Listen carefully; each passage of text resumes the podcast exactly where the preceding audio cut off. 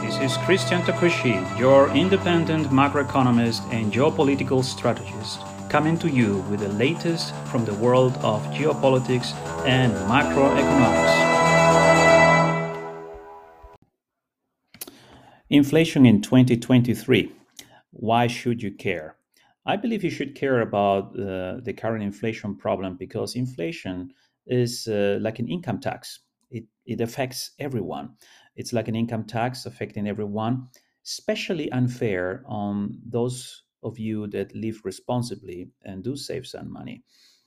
Inflation benefits people that are living beyond their means, they are over-indebted, and they like to live on debt. Basically, the US government and most G7 economies or G7 governments would be benefiting from inflation. And because of this situation, our governments have a big incentive now to let inflation run. That's why I believe everyone should be keeping an eye on inflation. The other reason why I want to bring an update on inflation is because at the beginning of this year, we are seeing quite a lot of forecasts concerning inflation. And many of those forecasts I find are quite a bit extreme. There are quite a few experts saying inflation is running out of control, and the Fed and the ECB have lost the battle, the fight against inflation. Things are going to get very, very bad.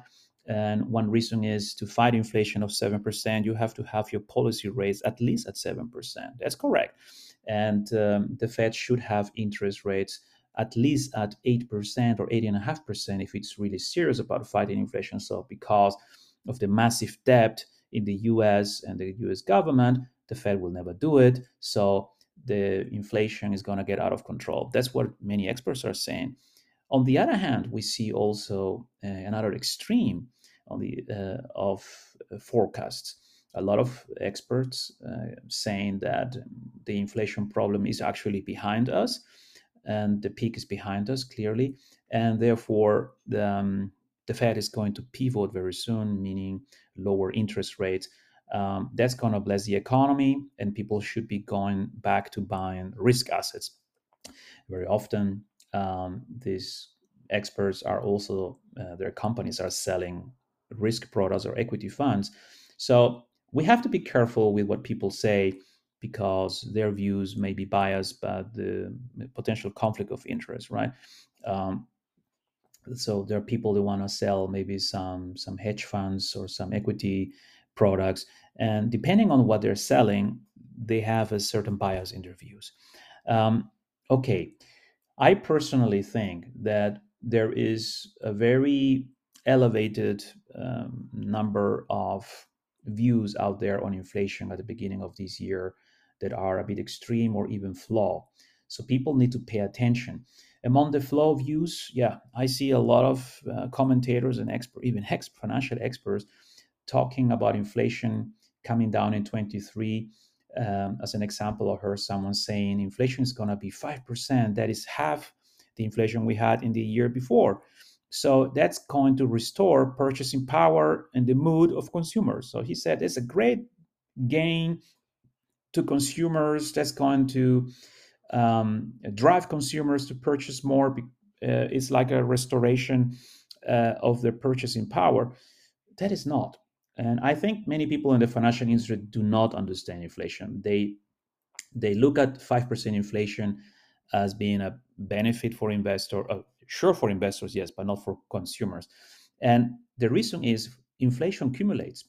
If inflation is 5% this year, together with the inflation that we had last year, let's say 10%, we would have an inflation over 2 years of roughly 15%. And that means that the purchasing power for most consumers, this year would deteriorate again. So last year, people lost purchasing power in the range of 10%. This year, they lose another 5%. That is not good news. That is not good news, maybe less bad news, but not necessarily good news. The point is this, when people in the financial industry talk to you about inflation, you have to understand that what really benefits you doesn't benefit them. What consumers need in 2023 is a deflation of 5% or even 10% in order to recover their purchasing power that they lost last year. But a deflation of 5% or 10% would spook financial markets. It would be very bad for financial markets. So what do financial markets need? They need moderate inflation. So for financial markets, a continued deterioration of your purchasing power is a blessing. This is why they get so excited about inflation being 5%, which again is just showing to you that you have to be careful with what you hear and who says that to you, because what is great for the financial markets may not be so good for you. There is actually now Now it's time to say to you what I expect for this year.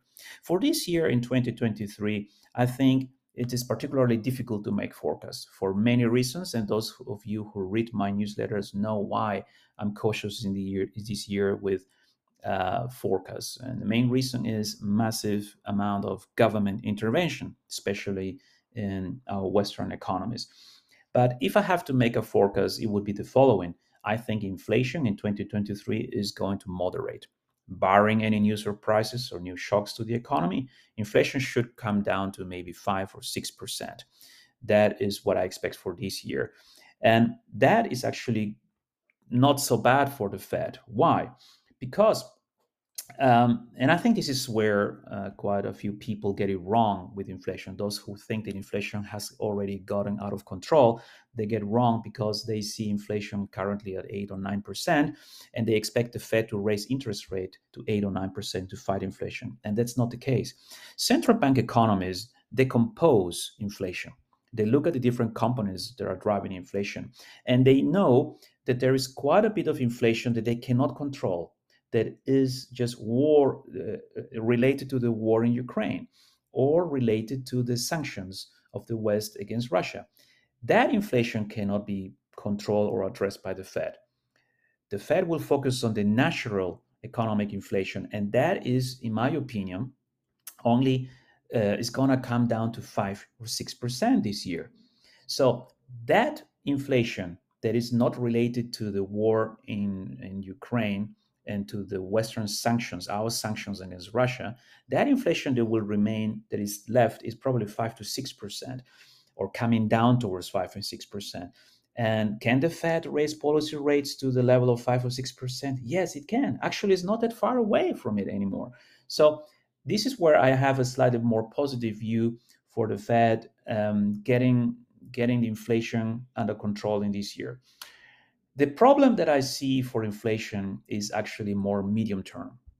Medium term, I'm cautious with inflation because our Western governments have a huge incentive in keeping inflation elevated. At what level? I would say anything between 5% and 7% would be very beneficial for our Western governments, because that would mean the inflation is not getting out of control or runaway inflation, but it would be an elevated inflation that would reduce the real burden of the debt. Inflation blesses the debtors. It reduces the real weight or the real burden of that debt on the debtor. And that is why it is like a wealth transfer. Inflation, elevated inflation over many years, is a wealth transfer from the people that live responsibly, that save money, to those that live out of debt, on debt, and have accumulated already a lot of debt. This is the case, I believe, for Western economies in the coming years, or for the rest of this decade, that we have our Western governments with a big incentive to pop up inflation and keep inflation elevated. What would benefit them the most? I think inflation staying around 4 to 7% would benefit them a lot. And if I would have to zero in on a target, probably 5%. This is actually very likely because we have a situation where our Western economies, developed economies, have a huge amount of debt. They are highly indebted. Our democracies in the West are very dysfunctional, as you all know.